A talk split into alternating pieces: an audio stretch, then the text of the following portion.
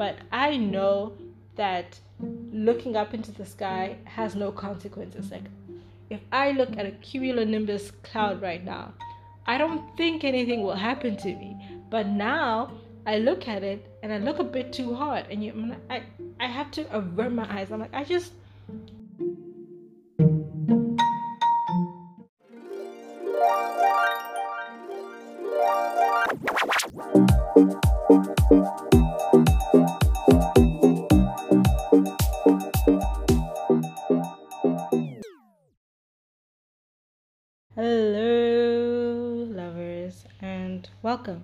2, starring Cupid, an online outlet for my fictional ships and my fictional submarines. I am your dutiful but foolish host, Zamadar nothing more, nothing less, from the east, not the west, Scooby Doo box set. Salutations, everybody. If you are listening to this on the very same day, happy, happy Halloween to all you ghouls and girls and gays out there.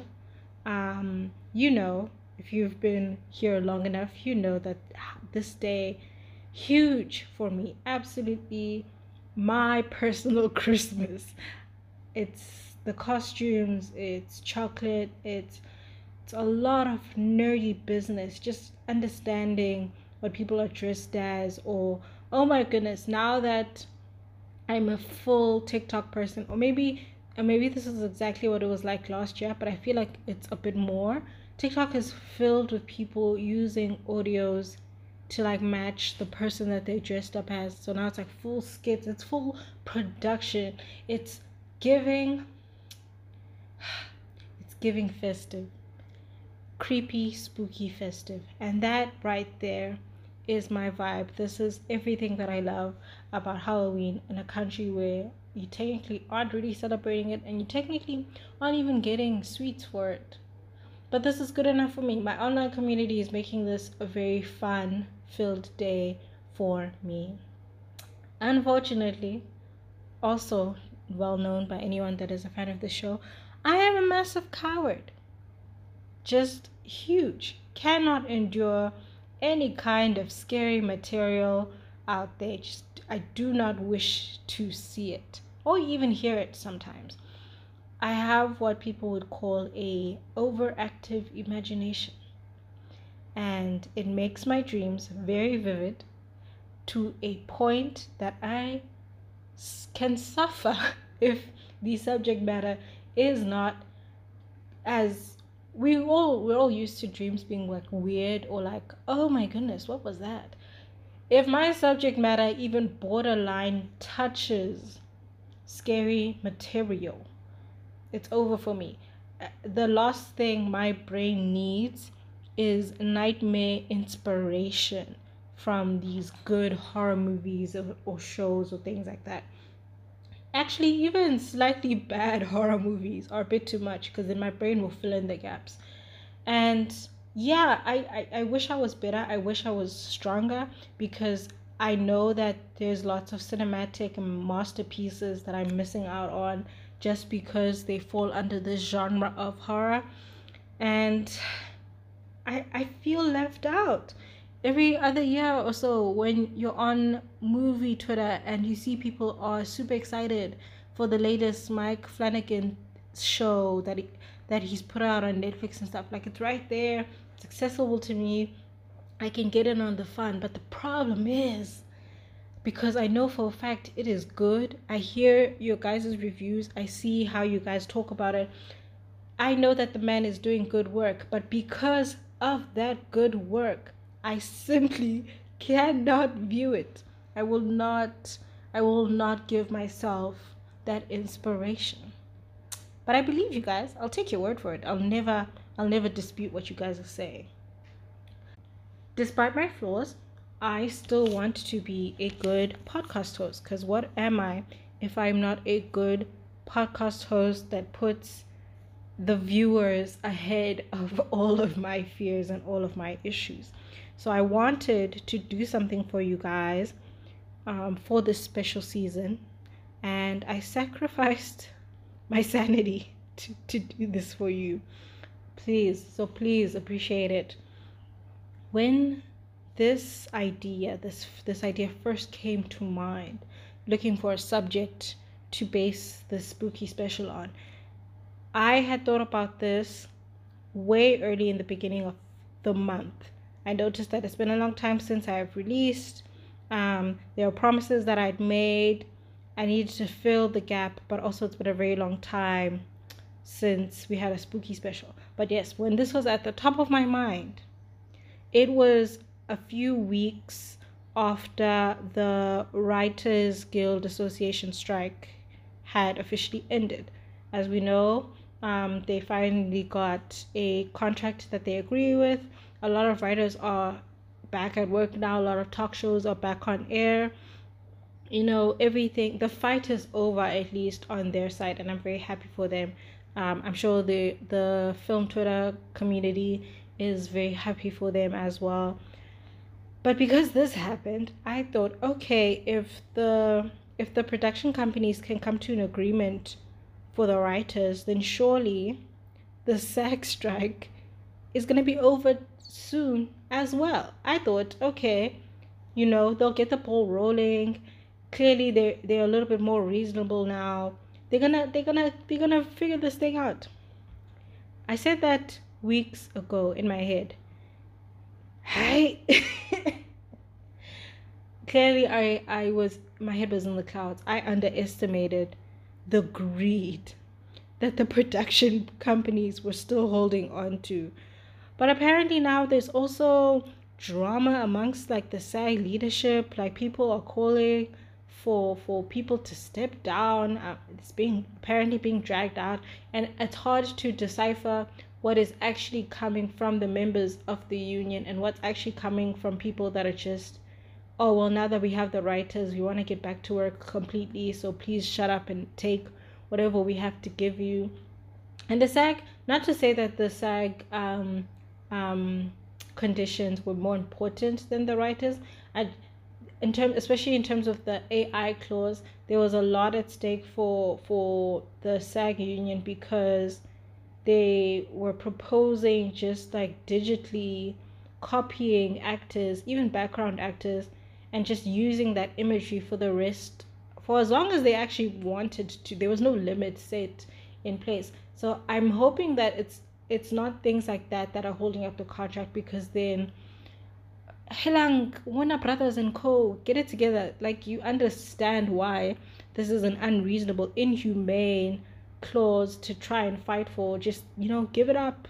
Give SAG what they want. Move on. But again, I don't know what's happening. We not I don't at this point I don't think any of us know what's happening. Kunig. So I'm I'm always hoping for the best for them. I always hope that everybody can get what they want.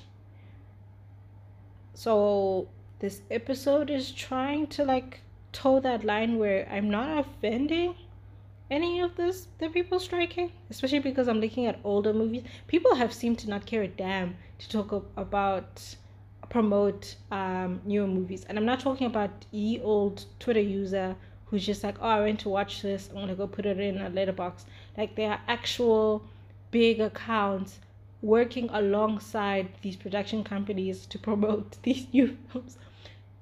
Again, I cannot speak on those people. I I'm just here on my little show and I think that the least I can do is cover movies that are older and hope that it doesn't hurt anybody. Yeah.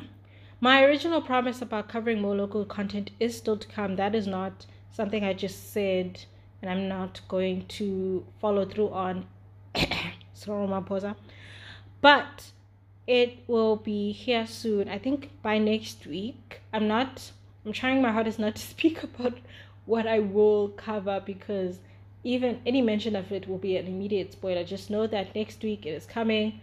Please, please believe me. Please hold on because I'm very excited about it. We're just getting a little spooky for today, you know. Tis the season. I thought I should fill in. I should fill in the appropriate material.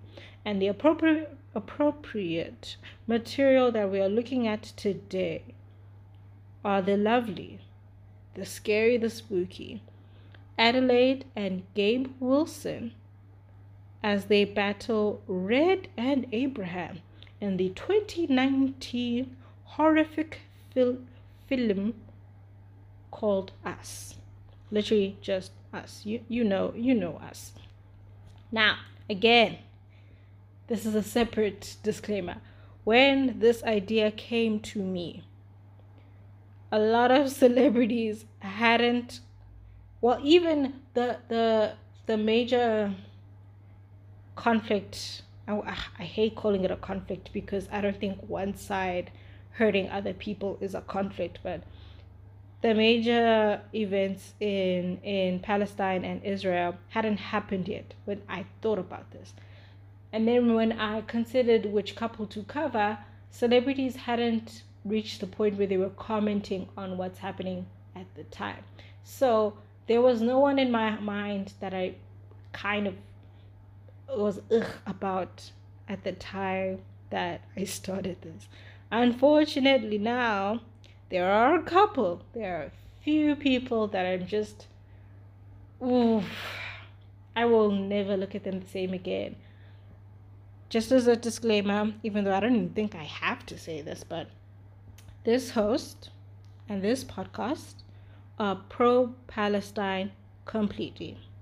Ten toes down, any other day before October even happened, this has always been a pro Palestinian person and podcast. It's I, I thought it was common sense, honestly, because besides my basic humanity, like the innate humanity that I think lives within all of us, I'm also from South Africa. Like I was literally born five years after our apartheid ended officially. All of those things in mind, there was no way, there was no way I was going to support anything even remotely similar or operating like an apartheid state. Common sense, basic humanity, things that I thought we all had. But unfortunately, it's not that common. So for everyone that is upset about where Jordan Peele seems to stand on the matter, please understand that I am upset too. And I will give him his business a little later in the show. But for now, we tackle the fictional scary stuff. We tackle the tethering to the other. Here are the Wilsons versus the other Wilsons?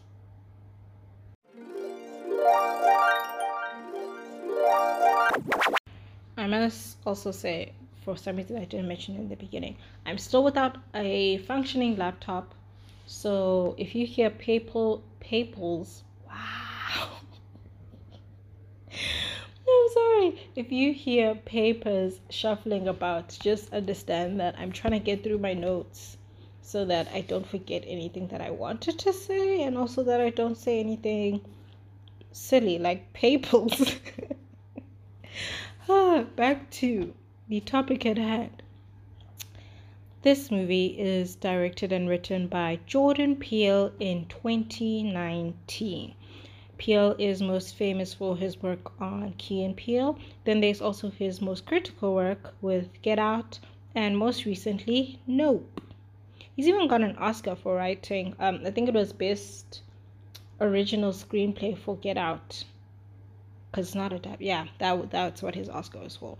So you know, Jordan Peele, Monkey Paw Productions, big big big names, big big people. Because of this big big name and big big influence, it is part of the reason why it was so disappointing to see Peele's name amongst those in the letter written to um, President Joe Biden to secure the situation in Gaza. I'm I'm assuming anyone listening right now knows about the, the the gist of what is happening and so because you know we're all on the internet and if if your internet has not been filled with news about what's happening I worry about you. I worry about what your news coverage is. And I kind of worry about what you've decided to tune into and what you've decided to tune out. But that's that's a discussion for another day. So I am I am assuming that I don't have to fill anyone in on what this specific story is about. Um, but I will give a little context. There is a letter. There is a letter that was written um, and signed by many of a public figure and celebrity in America specifically. I have to say American celebrities.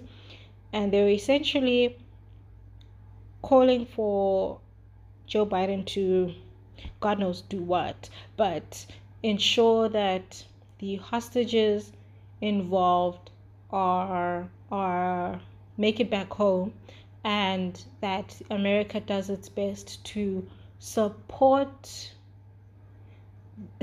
support Israel where they can. I'm saying support and laughing because we we know what they mean. We know what they mean by support. They don't mean sending emotional um, support dogs to people. No, we we know what they exactly mean as and it's been costing America into the billions of dollars to in inverted commas support them.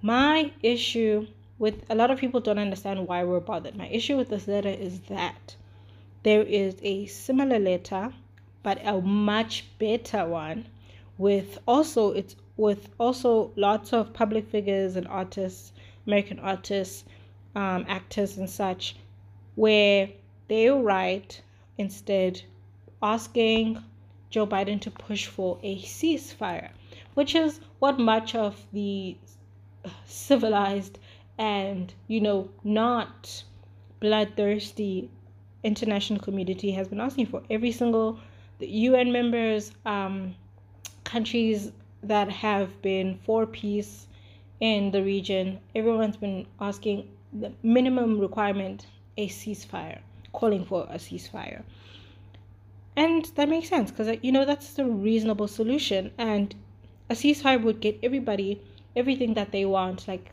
hostages safe, no more bomb dropping. You you so you think that's what people would want to happen.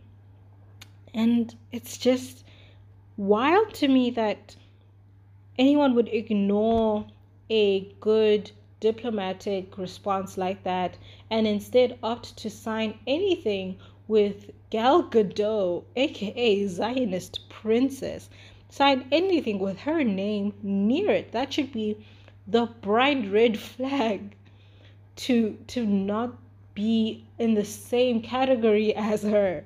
But apparently not. And so a lot of people, a lot of fans of, of Peele were rightfully upset about that. And then a few days later, maybe a week, it feels like it was a long space of time. A few days later, Peele's name showed up on they had added more people to the ceasefire um, letter that they had, they had sent out, and Peele's name appeared in that letter now. Now, apparently, some celebs who had originally signed the first ceasefire letter, they thought, okay, that's where they put their name behind only to find out that their names were appearing in this alternate letter that was not calling for a ceasefire. And they didn't understand why because that's not what they had said. And people the only the only celebrity that's actually pointed this out though is Emma Seligman, the director behind Bottoms. They had to clear up this whole thing on their Instagram story and they even posted receipts that show that they had signed the ceasefire letter. So there is now this this talk of okay, who is managing this? Like who who is because this is a big error. If it's an actual like just admin error, it's a big error to make, and it's quite tarnishing to the people that genuinely did not want to to be associated with that alternative letter that went out to Biden. So now there is this chance that Peele was one of the people that suffered from that deliberate error of of assigning his name to something he hadn't signed. But there's also the chance that what he has done is he's just backtracked after realizing that there was a lot of backlash attached to the first letter. Because it's not only him, I think also um, Bradley Cooper also just recently showed up on the ceasefire one, even though he was on the first one as well. I don't know, it, but it's very, it's very snacks because now you you you can't be sure if, especially because I didn't see anything of him, or like even his management or anybody trying to clear up the mistake the way Seligman had worked to clear up the mistake. So you we won't be sure if this was a genuine oopsie or if he really was like oof this is this is getting me in trouble. Let me just back that up. So i don't know where to place my anger right now. I i don't know where to place my anger right now but i don't want to completely like absolve him if if in fact this wasn't something that was a mistake more than a response to i don't want to be cancelled because guys i mean mm, there are a lot of black celebrities that aren't speaking on this right now because anyone that seems to be even a little bit pro palestinian people aren't even saying the most radical thing the, they're saying the most liberal most safest opinion which is simply hey can we like not bomb carpet bomb a whole country of people just to try and find one group of terrorists. That, which seems like a very neutral, very safe statement, is getting people called a big S word that I don't even think we deserve at all. But yeah, I guess a lot of black people, a lot of black celebrities are avoiding the topic because, especially in the past, like think of um, times with the whole Jamie Foxx thing with Jennifer Aniston um, was calling him the big S word of a metaphor, a biblical metaphor that people use all the time. It's very easy to get that that label put on you, and then now things in your life, your career dry up, and they get messed up, they get put on pause, stuff like that. From that point of view, I'm slightly understanding the black artists that have chosen to say absolutely nothing.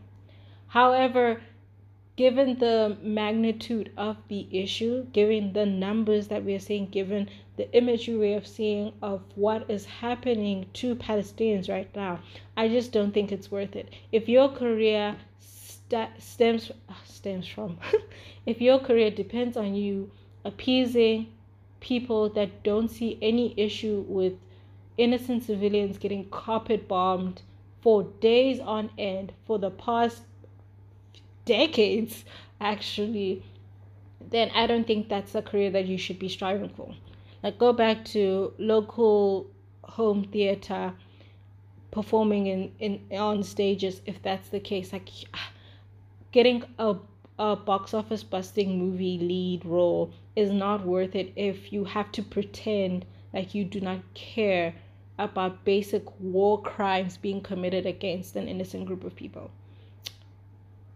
so that's me. I'm sorry, I'm not laughing. It's not funny. That's me on the matter.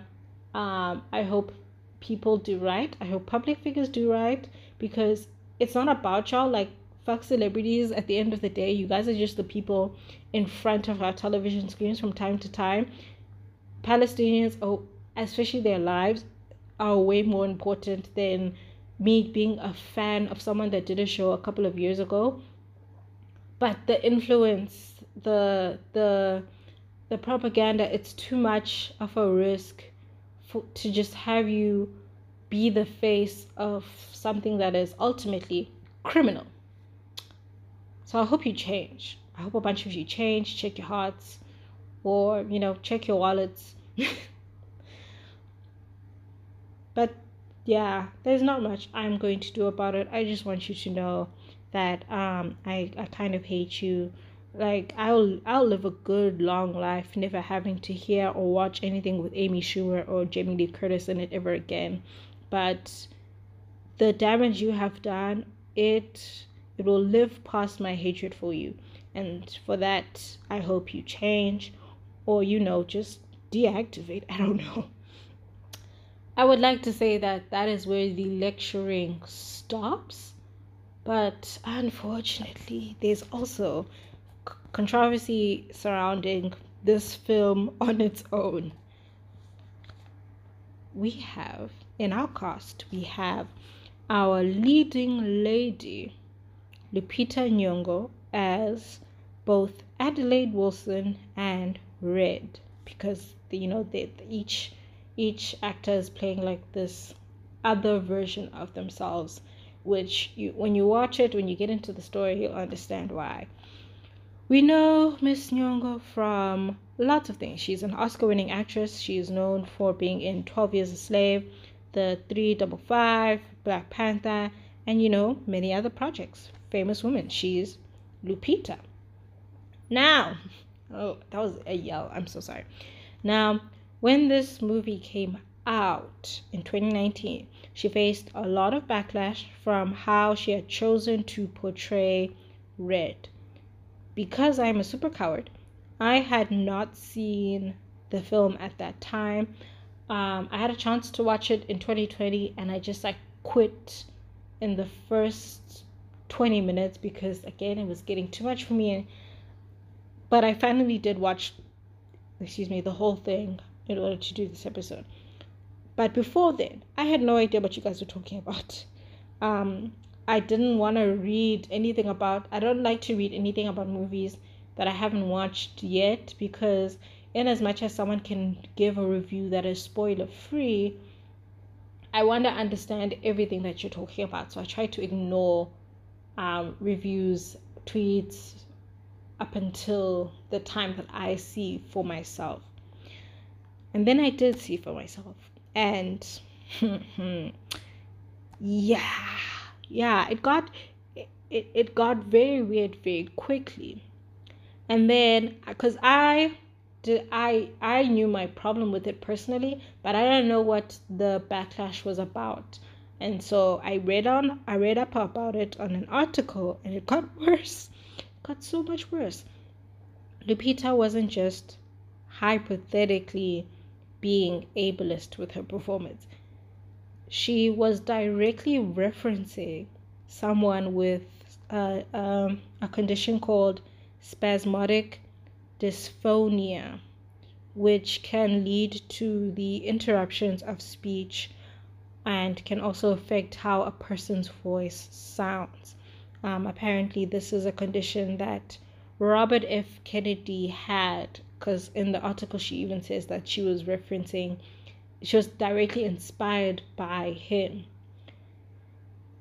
I don't i don't think i have to tell anybody this but for the sake of getting the message across to mimic that to, to mimic that that that condition to portray the antagonist of your story is exactly the kind of shit that the disabled community have been trying to fight against for ages now since since the dawn of cinema using someone's disability how they move about life how they speak how they how they act at least from an external point of view using that as a person that doesn't have said ability to to demonize your villain, demonize any character in your story actually.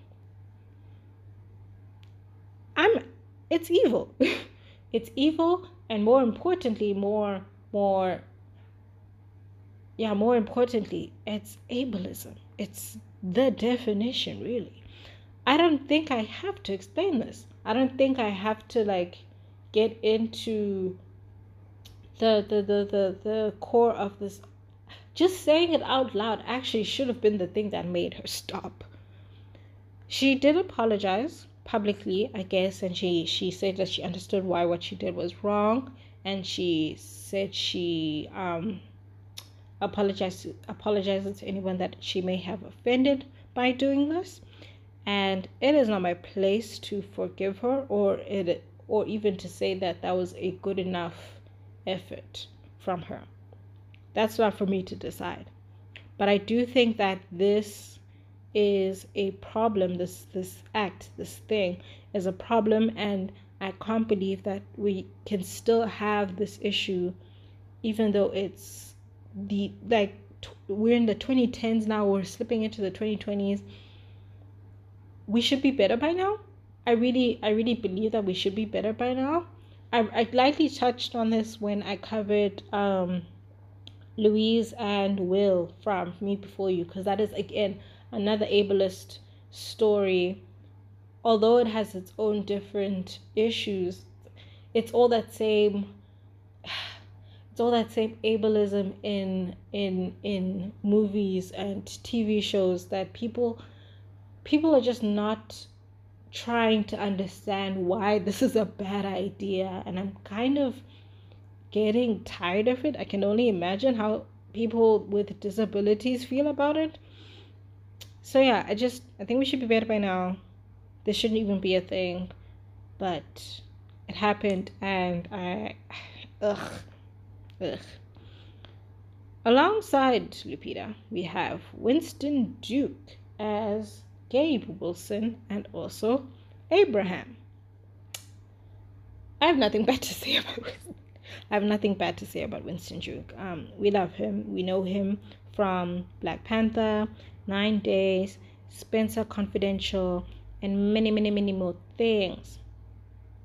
Love him to bits. I I admire the casting director that saw him, understood what he could do at least dramatically, and was like, you know what you could be. You would be a great cinematic dad. And they were absolutely right. They they have done a great thing. They have done the internet a great service. Just wonderful, wonderful work. And I love him deeply. I have thoughts about Gabe, but Winston, keep doing what you're doing. Keep doing what you're doing. I'm Rebel Ben. What was that? Let me drink my coffee, child. I don't know what's happening to speech. Honorable mentions. I have two pairs of honorable mentions a little bit. First, we have to acknowledge Shahadi Wright and Evan Alex, who play the Wilson children, Zora and Jason, in this, and also there are others, there are other copies. Not in history, children they are very instrumental in the horror genre because I don't know why can't explain it but things get like three times scarier when children are involved in the horror. Something something about them, small little children, they make they make things they take it up a notch. Like I will never forget the little baby girl from Sinister because she she scared me. She scared me deep. I children have just got this thing about them I think it's because we view them innocently and then they play these roles and you're just like, oh, oh no. Terrifying. And yeah, these kids were really good both as the Wilsons and their others. They were very, very good at bringing that scare factor.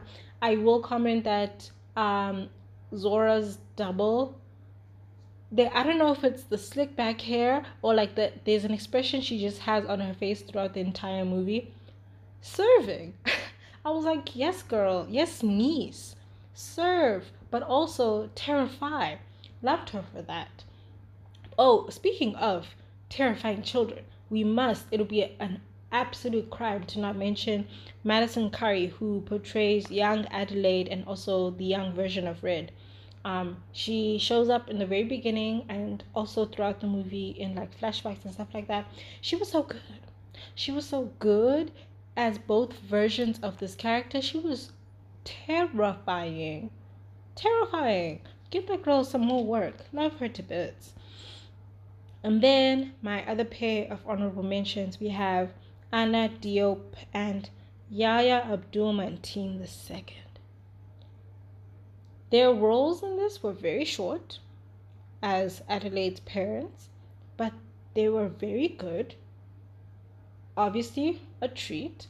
I, however, would like them to come back together again but in a rom-com this time. I just i believe i believe that there is something in there. Maybe it's because they're both very ridiculously hot people but i believe that they could get give us something good also yahya is very funny i know that from his past work he can be very funny and it feels like he hasn't done anything purely funny in a long time anna is also amazing i, I love her on titans bring it together somebody write the script. I don't know. I just I need them in a rom com together immediately. On to the plot. Now, this part is very tricky because how do I begin to describe the story spoiler free? It's just it's it's a lot it's a lot that you discover as you watch. So I don't know how, but I tried. I'll just I just rephrase a blurb that I I saw on their IMDb. Hold on. Mm. The Wilson family planned to have a fun family weekend, but things take a dark turn for the worst when scary figures disturb their plans. And that is it. That's literally all i can say without giving a single thing away. Um, i thought that i understood where this story was to go based on the the trailer even halfway through watching it i thought i understood where this movie was going literally it is not until the very end that you understand what the story is so if you have not seen it yet I recommend it kind of. It's it's visually stunning. It's it's a nice psychological thriller in the sense that we don't have lots of horror movies where your enemy is literally yourself. So I think that's a nice thing to to to watch as well, both from a viewing perspective and also like a a cinematic perspective. Did I just say the same thing twice? Everybody should watch it if you can. Um, South African users, I know users, listeners, I know it's on our Showmax right now because that's how I ended up watching it. If you can, if you're above the ages of 18, knock yourself out. It is terrifying. For the purposes of this episode, as we all know, I have to look at the entire story. I have to um, acknowledge the whole thing. So this is going to be from here on out. Spoilers ahead. Just letting you know now that if you haven't seen it, this will ruin it for you.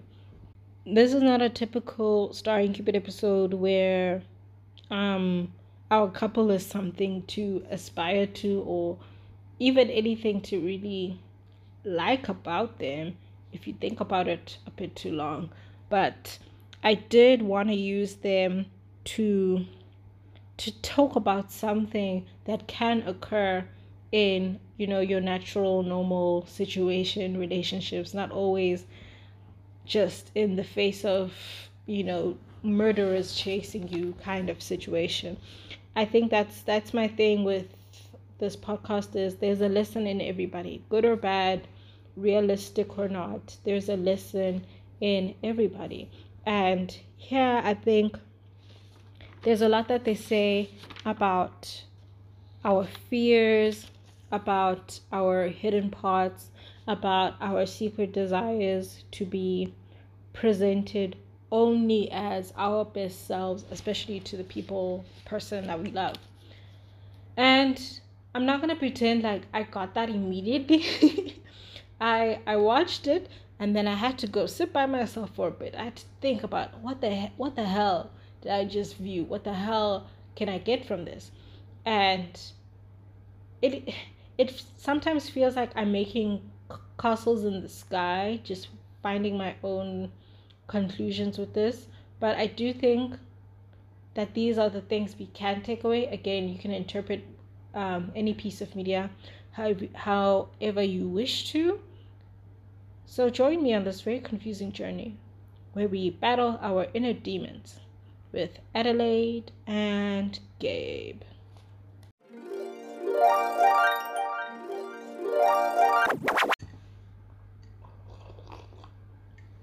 Now, I am not by any means a horror expert. I would have to at least watch more than the five horror films I've seen in the past two years to even start calling myself a fan. Forget expert.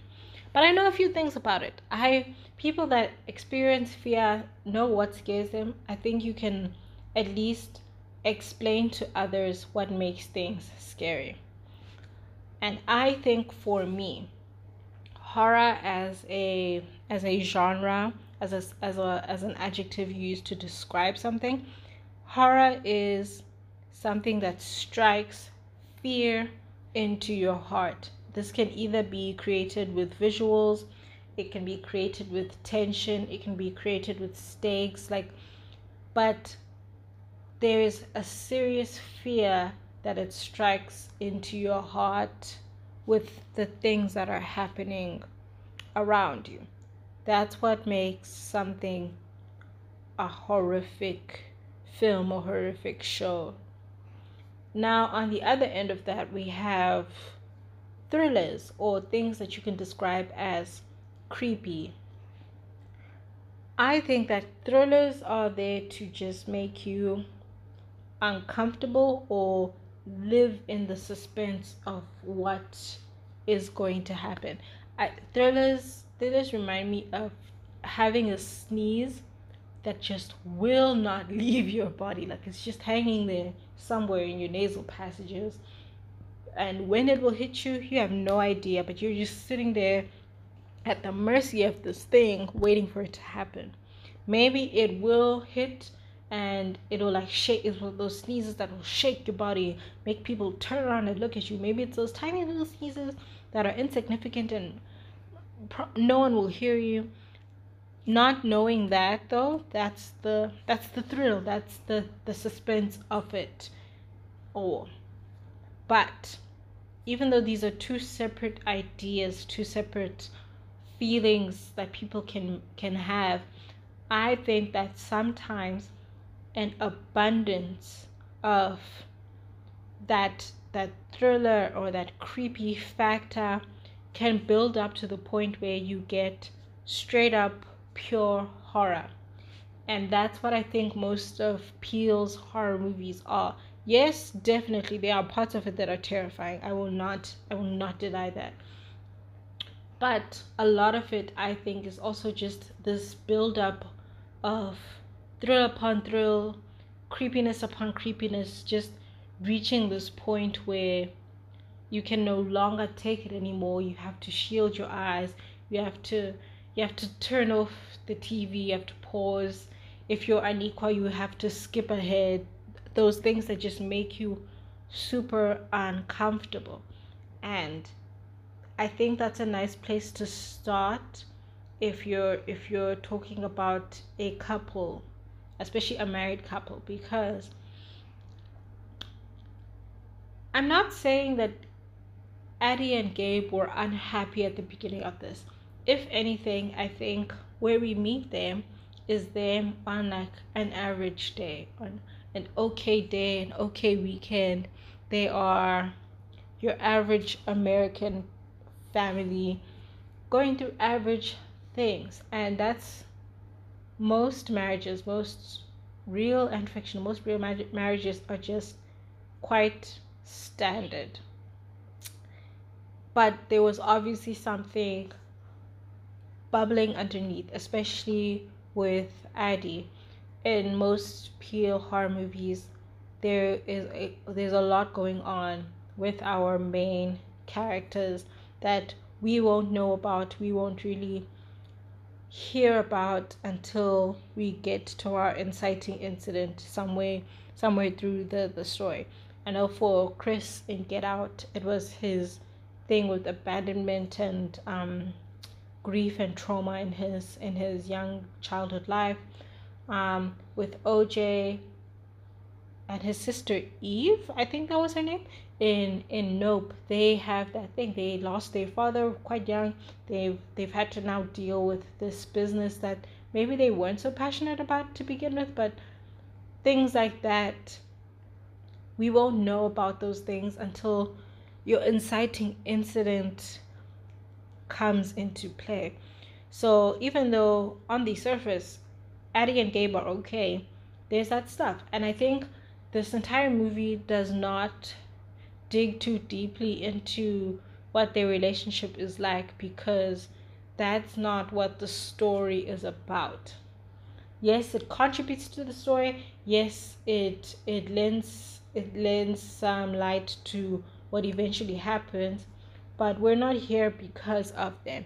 And all we get really is their parenting style, which is quite lax but stern. We see that Addie is quite protective about her children, and you learn that that's because of how this this tragic event affected her when she was a child even though her parents were around, they weren't around at that final moment when that thing happens to her. So you get that sense of who they are as parents. The most we get about them as people is Gabe is a lot more extroverted than Addie is. He doesn't seem to have any of the pain or traumas that she has suffered, so he can move about the world as he pleases. Like he's okay, he's chilled, he's fine. And that's on the outside that seems like a good fit. Somebody that is closed off or not as, a little bit more introverted like Addie being with somebody like Gabe. But I think his his behavior how he how extroverted he is kind of leads to him not noticing the problems with his wife like the point right before the inciting incident the point where um Addie is anxious and they're about to meet their others. Addie's anxious and Gabe's mind is not even there. I think he was trying to incite a night together, but you know, doesn't end up happening. But like that's that's basically where he was at. Even when they were being confronted by their others, I just remember Gabe really being focused on what Abraham looks like and how he acts, kind of asking himself, is that me? Like, is that supposed to be me? And that's what these others, at least to me at the beginning, that's what they kind of represent. They kind of represent these personal struggles, these inner demons, these things that we have hidden away from the people that know us and love us because they're not our prettiest picture. They are not our best selves. And so if you're someone like Gabe who has this image of himself, this happy-go-lucky dad. He's funny. He's cool. Um, if need be, he can pull out the tough guy thing, but we know it's an act from the way that he reacts when he first sees the other Wilsons at the in the driveway. If you are then presented with a version of yourself that you are trying to hide away, even though they didn't know about the existence of these these other souls tethered to them, when you're confronted with that in its physical form, it can be jarring. It can be terrifying. It can be upsetting and also you're worried about oh no people can see you too. People are have this access to this version of myself that i was trying to keep to myself. And that's just gabe. That's how gabe is dealing with this. Adelaide is on that same front, but hers is worse because what you find out at the very end of this movie is that she knew. That was, the, I think, there's lots of mind fucks in movies like this, but I think the biggest mind fuck for this one was that Addie knew the entire time. Nothing about what happened or nothing about the existence of these people shocked her because she knew the entire time that somewhere out there she had trapped this little girl in this in this life and I'll get into the morality of it later because I think that's important right now.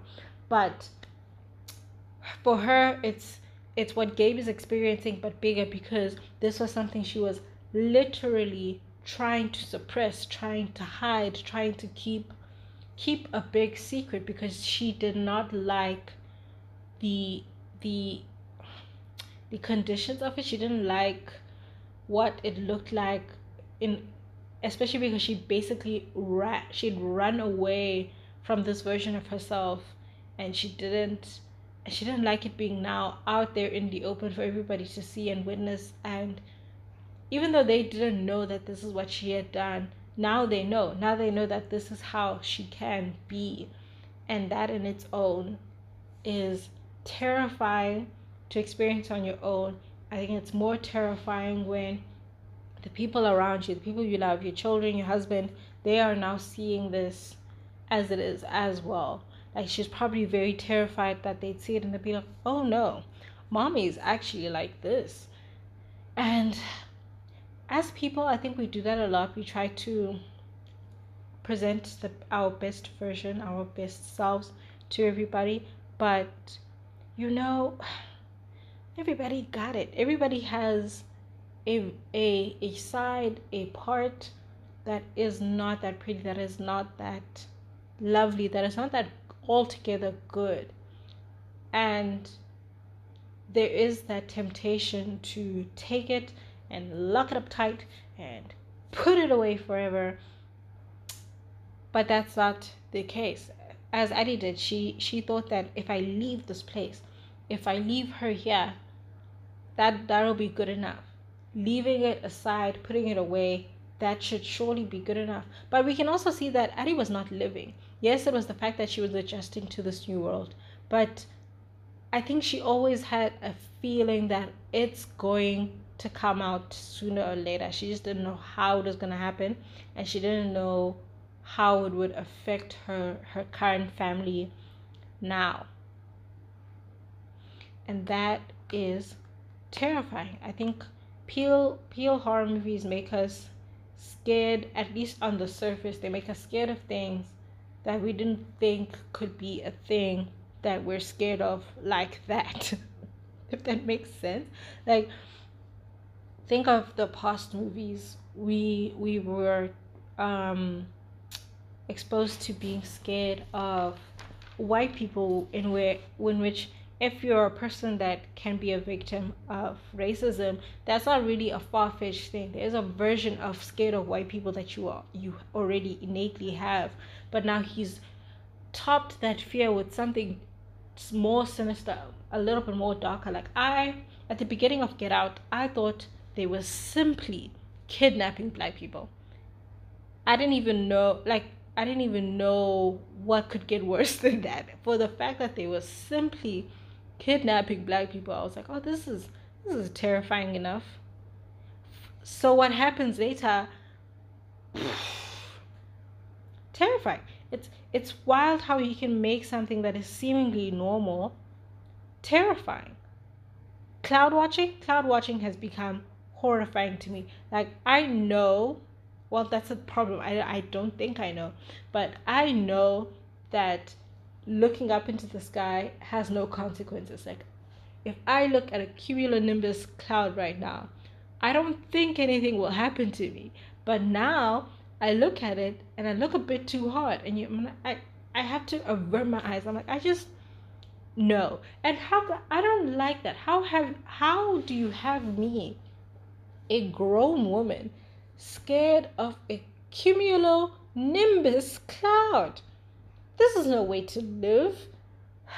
But that's that's the art of it. That it's the art of taking something as natural as yourself as a person and turning it into something that maybe you should fear. Maybe you should risk because I think fear comes with a bit of respect. Like you're not afraid of something because oh it doesn't matter you don't think it's a big deal you're afraid of something because you kind of respect what it can do to you you respect not you respect it enough not to mess with it and a lot of us are afraid of our hidden parts our hidden selves because you know you respect that this this thing this part of you it can mess up a lot of things for you. It can mess up relationships. It can mess up um, friendships. It could mess up. It could mess up your life for you. So you respect it enough to to just hide it away. Just pack it up, put it aside. But I think that's a bit selfish. after all I've said. I think it's a bit selfish because we say it all the time on here. Being known is the way to be loved. And unfortunately, being known means you are known holistically. Like someone must know you as you are, as you could be, as the worst version of yourself, as the best version, as the mid Tuesday afternoon version, holistically being known is the only way because now if you're not holistically being known, if you're not always yourself, they you create a distance between the people that love you and yourself.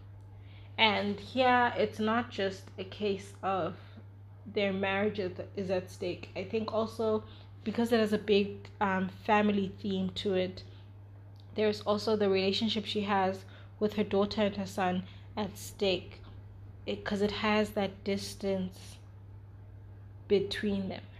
We know now the lengths that that Addie will go to to protect even Gabe.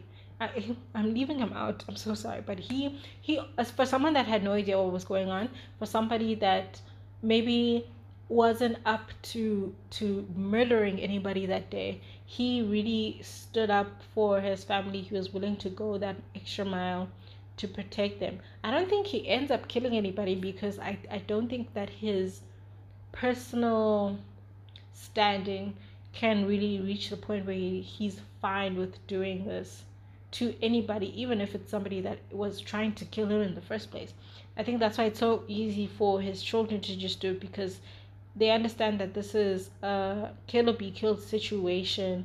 They're not hurting. They don't see, they don't view these others as people. They're not hurting somebody, they're just protecting themselves. And so now this just becomes a question of how far are you willing to go to protect the people that you love. In a quiet place, which is also a kind of not a kind of it's a horror movie which is its own horror movie that same question is posed because um john krasinski who directed it he wanted it to be a a love letter like a, a visual love letter to his children to like illustrate this is how far i would go to ensure that you were all right to ensure that you were safe. And yeah, it is that same thing but at some points it feels like instead of Addie doing this for her children, she is doing this to save this image, save this this persona she has created to her family of who what kind of person she is because if they were to find out like i said if pe- you have this fear that if people were to find out about who you are who you are holistically you fear that those darker parts could mess everything up for you. I saw it in the very final scene when they're driving out of the city. Um, her son Jason is in the passenger seat as Addie drives the ambulance. And he has that, oh guys, it was so sad. Remember that little child in behind her eyes? I think after after his mother gets married to the white man, and he's sitting in the back seat and he and she looks back at him and you can tell from his face that he can feel that this is no longer his mother. Jason Wilson has that same moment where he kind of looks across to Addie and he's like, You're you're you're not her. you're not her. It's not something that he says out loud, but it's something he can feel.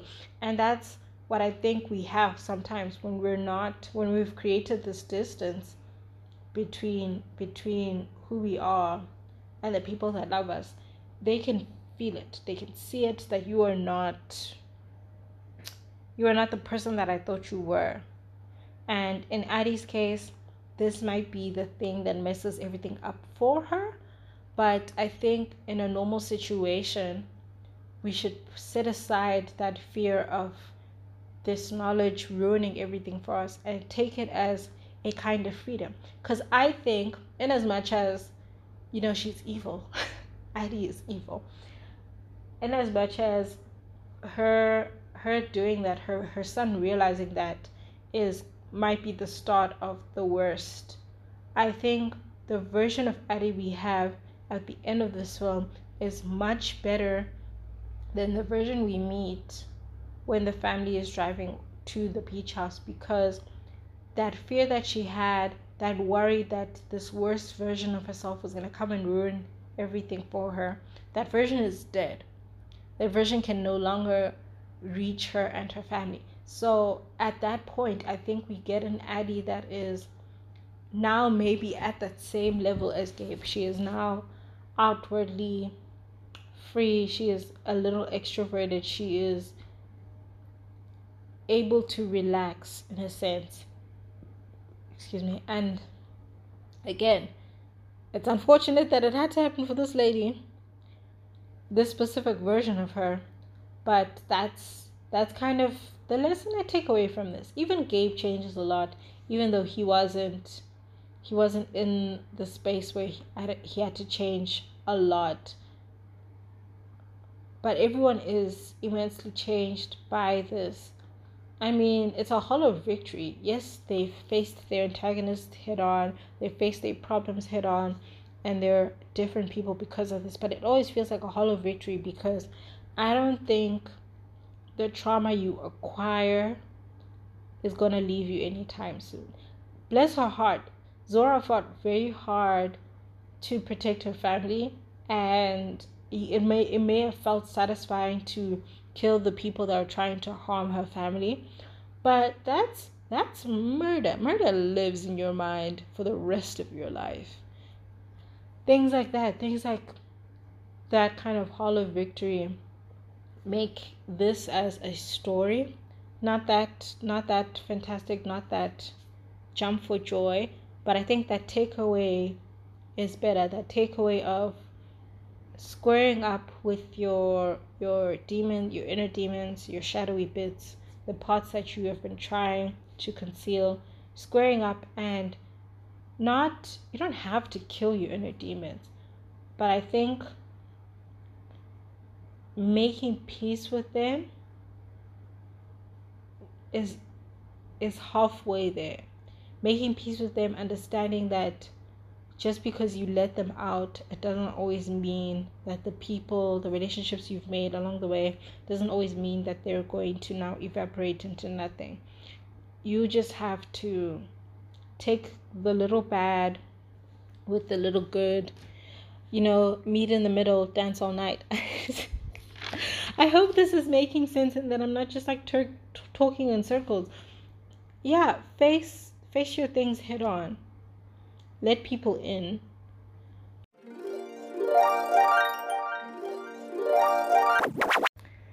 Like sun, just like time. Well, likes. there's I don't think there's a setup. Um, I don't have a lot of dislikes, but it's not because everything was perfect. I think it's because I you're gonna see it when you're gonna hear it when I when I say what my dislikes are.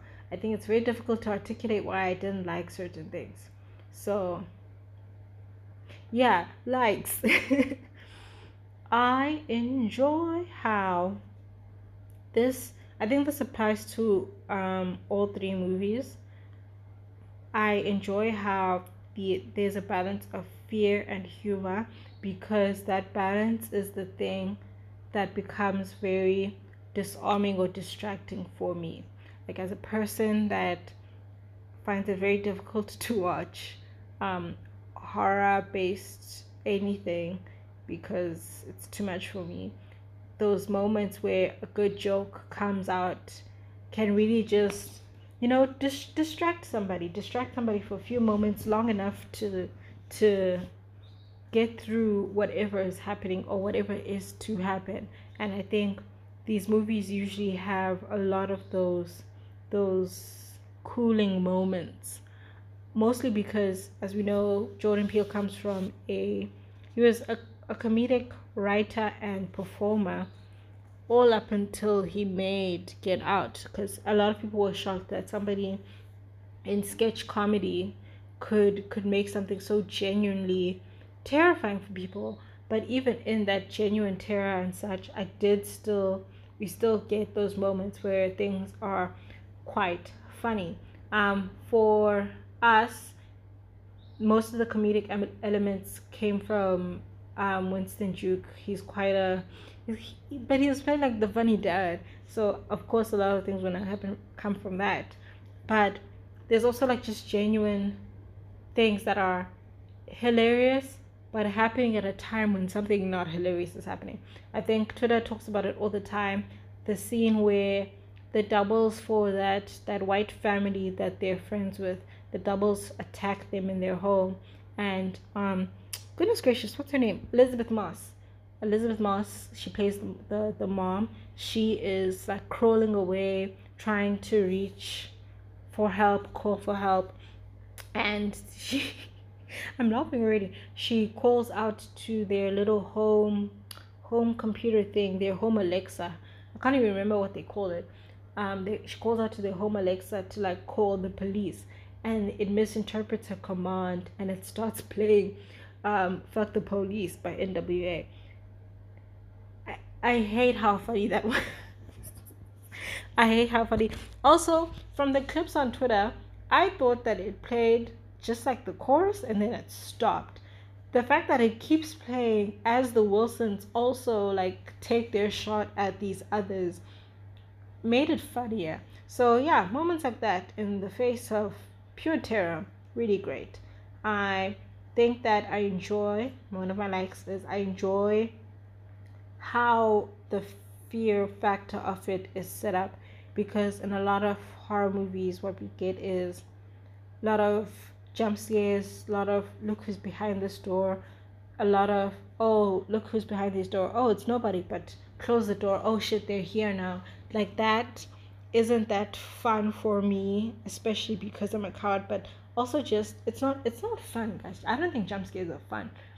But what they do instead is kind of build up to the scares build up to the fear. Like i know for the the other wilsons we'd always see them before anything happened i think um that part where Zora is in the driveway and she's about to chase them.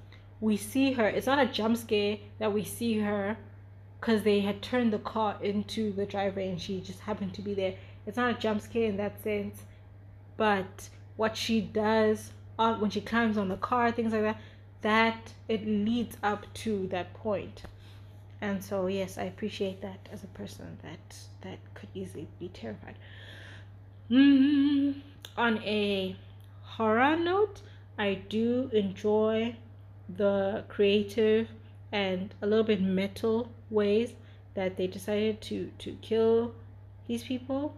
Um, we know the whole final girl stick where the final um, lead character that survives usually final girl because I know horror has this this I want to call it a feminist element, but I think they do it because women are seen as like weak and frail. So for the last person to survive to be a woman is like this whole metaphorical thing. But it, i'll call it accidental feminism because now it's, it's a status symbol. It's seen as a as a good thing so yes the final girl montages the way that they, they executed their antagonist that was cool yeah, I'm adding a fourth like that has more to do with horror as a genre and like the trilogy of these movies. I really like that how how we've come a long way from black people in the cast of horror movies always dying first or literally just existing in the cast to be that sacrificial lamb a little bit later in down the line. Because guys they really they really were just putting putting us there to be on the chopping block immediately. I think there's even a daily show segment that not segment but a daily show clip that was headed by roy roy wood jr where he was celebrating how ll cool j at the time was the only black actor to survive throughout an entire horror movie. Like they did not kill him once. I think in multiple like horrors and thrillers, they never killed him. I remember he even made the point that there's this one movie where he simply disappears, but we can count that because no one kills him. So even though he disappeared, he could still be alive.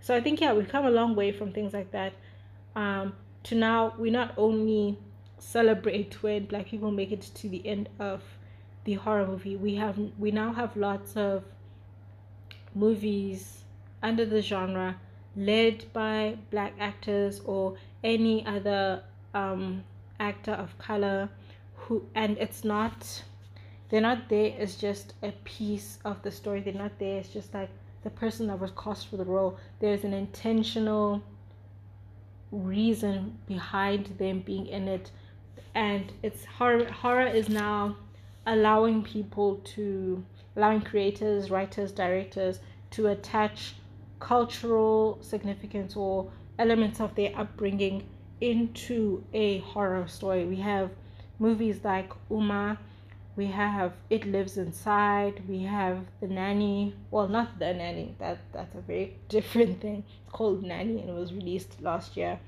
we have things like that where you can you cannot separate the people of color leading these stories from the story itself.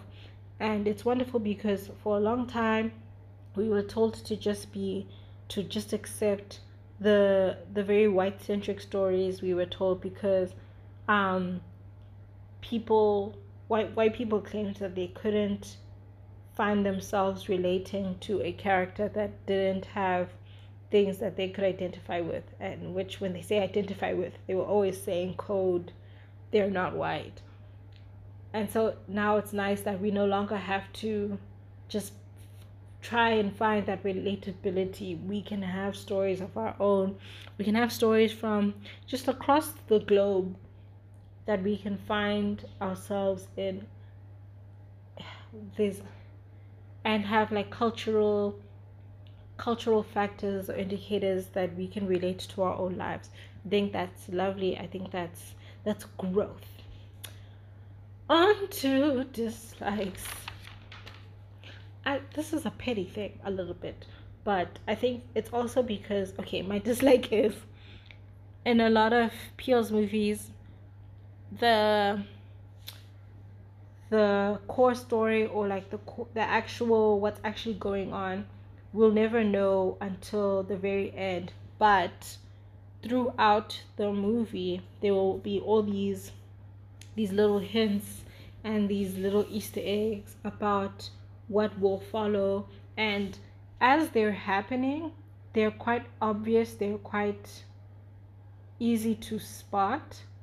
But because we don't know what is to come, we don't know their significance to the story, they mean they mean nothing to us.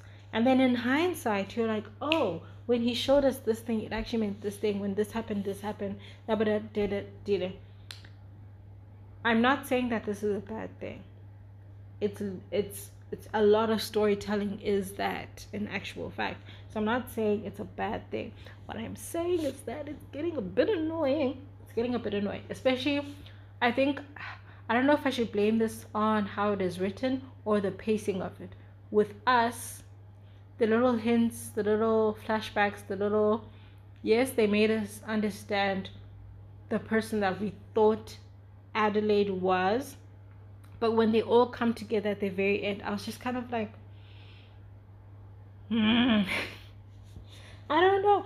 But it's funny because I feel I feel like this is a petty thing because write writing like books and stuff like that, they do this all the time where a thing that happened five, seven chapters ago will make will now make sense to you near the end and it's cool, it's fine.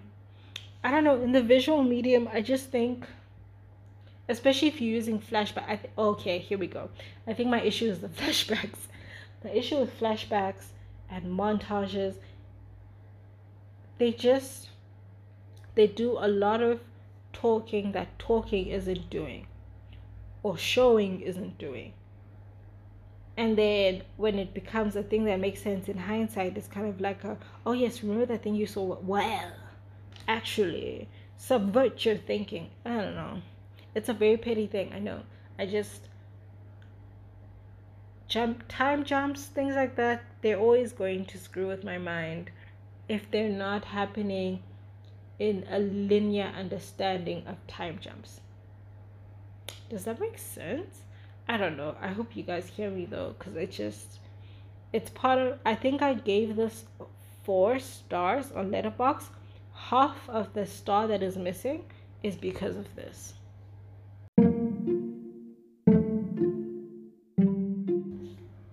We've reached the end of the show. I wish I had an organ, but then again, I couldn't even play it, so I don't know what that request was. Anyway, thank you, lovers, for making it all the way to this. I, I, I hope I've made sense. I, I'm, I'm thinking back to all that I've said. I'm like, does this make sense?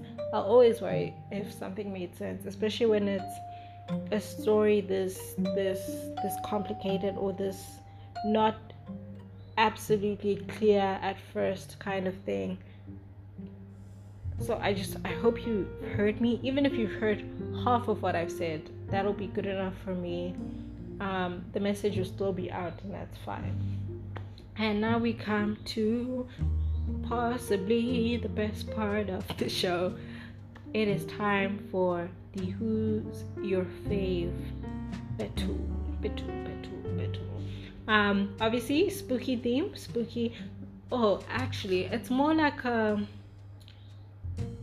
bad spooky thing? Because these are not couples that anyone should want to be like. If anything they also it's kind of following the theme of this spooky special where it's like at first look they're probably okay. But when you watch the movie for a bit longer that i don't know how to condense that into a word. So i'm just going to say bad spooky edition in this corner, we have Rose and Chris from Get Out versus the classic duo that is Linda and Ash from Evil Dead, the original Evil Dead.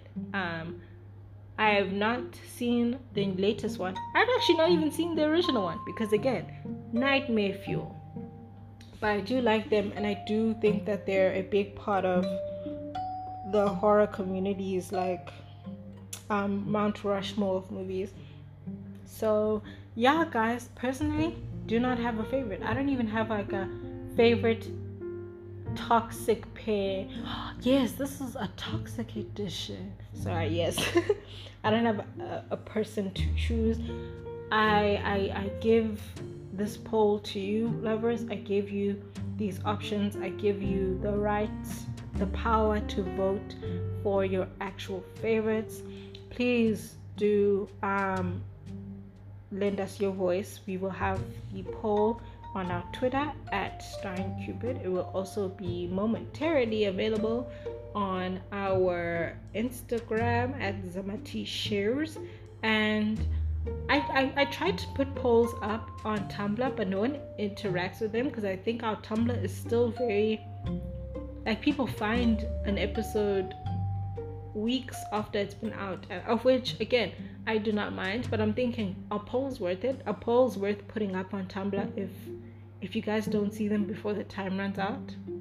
please let me know if you're a tumblr user and you do genuinely want me to to keep the polls up please let me know but yes we're on tumblr at starring cupid podcast um if twitter goes down i might have to join another app for you guys i feel so overwhelmed with promotion but for y'all for you the lovers i will do all that it takes even if my socially anxious body cannot do it.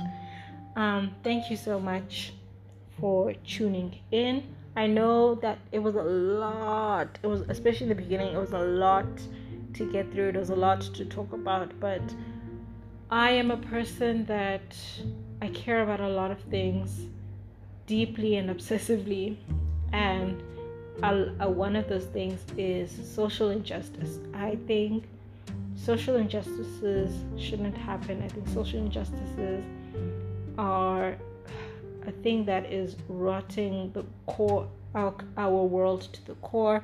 So if there's something to discuss, if there's something to to look at, I really do want to lend my voice to it, even if it's a small little voice. I do want to lend my voice to it. Um, if you guys see me not retweeting a lot of um, a lot of things about Palestine onto the uh, Star Starring Cupid account, it's not because I don't care.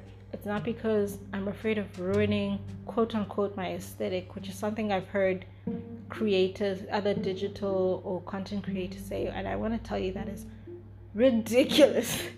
That's the most ridiculous thing I've ever heard. Who are you? You're a person. Just what's a retweet gonna do? Gonna, okay, sorry that's a different thing. If you see me not doing that, it's not because I don't care. It's not because I care for whatever aesthetic I, I have apparently created. It's because I don't think, especially the Twitter account, I don't think it has a big reach. Yes, we have lots of followers statistically, but just based off how much interaction I get on posts, I don't think my tweets are reach, reaching a lot of people.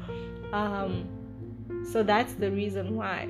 I have another account, a personal account, where I've been sharing all of my support, all of the awareness, all of the news coverage from trusted news outlets since we cannot trust the West anymore. Um, I'm using my Instagram. Um, I don't think anyone that knows me doesn't know where I stand on the matter. But just in case they don't, that's why I've changed the Twitter um, um, picture to to what it is now because again i never want my lack of speaking on something to be assumed to to be something else. It is never that. We are pro-palestine on this podcast. Um, i hope that that doesn't mean that this gets taken down but if it does i mean i don't care because i know what i'm saying and i know what i'm not saying so yeah. Thank you guys for listening. Thank you for supporting. Um, I hope everything can be resolved. I hope people can get the aid that they deserve. I hope a ceasefire is not only suggested but demanded from all corners of the earth. And I hope you guys are okay wherever you may be have a splendid Halloween if you're still gonna have one. Have a splendid November because we're heading into November now. Oh my gosh, South Africans, happy Pride Month! Happy Pride Month to all the queer South Africans. Um, know that even though outside it is not that favorable for us, it is not that good for us outside of the laws that protect us know that you will always have a community. You'll always have people that see you like i see you. Um, please please never dilute yourselves to try and appease people that cannot see past their own disgusting biases. Happy happy pride month south africans. Happy pride to everyone all around the world. Um, from the river to the sea palestine will be free. Goodbye, lovers.